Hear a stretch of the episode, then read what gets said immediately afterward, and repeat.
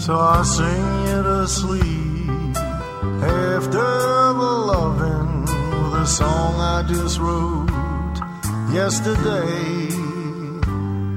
And I hope you can hear what the words in the music have to say. It's so hard to explain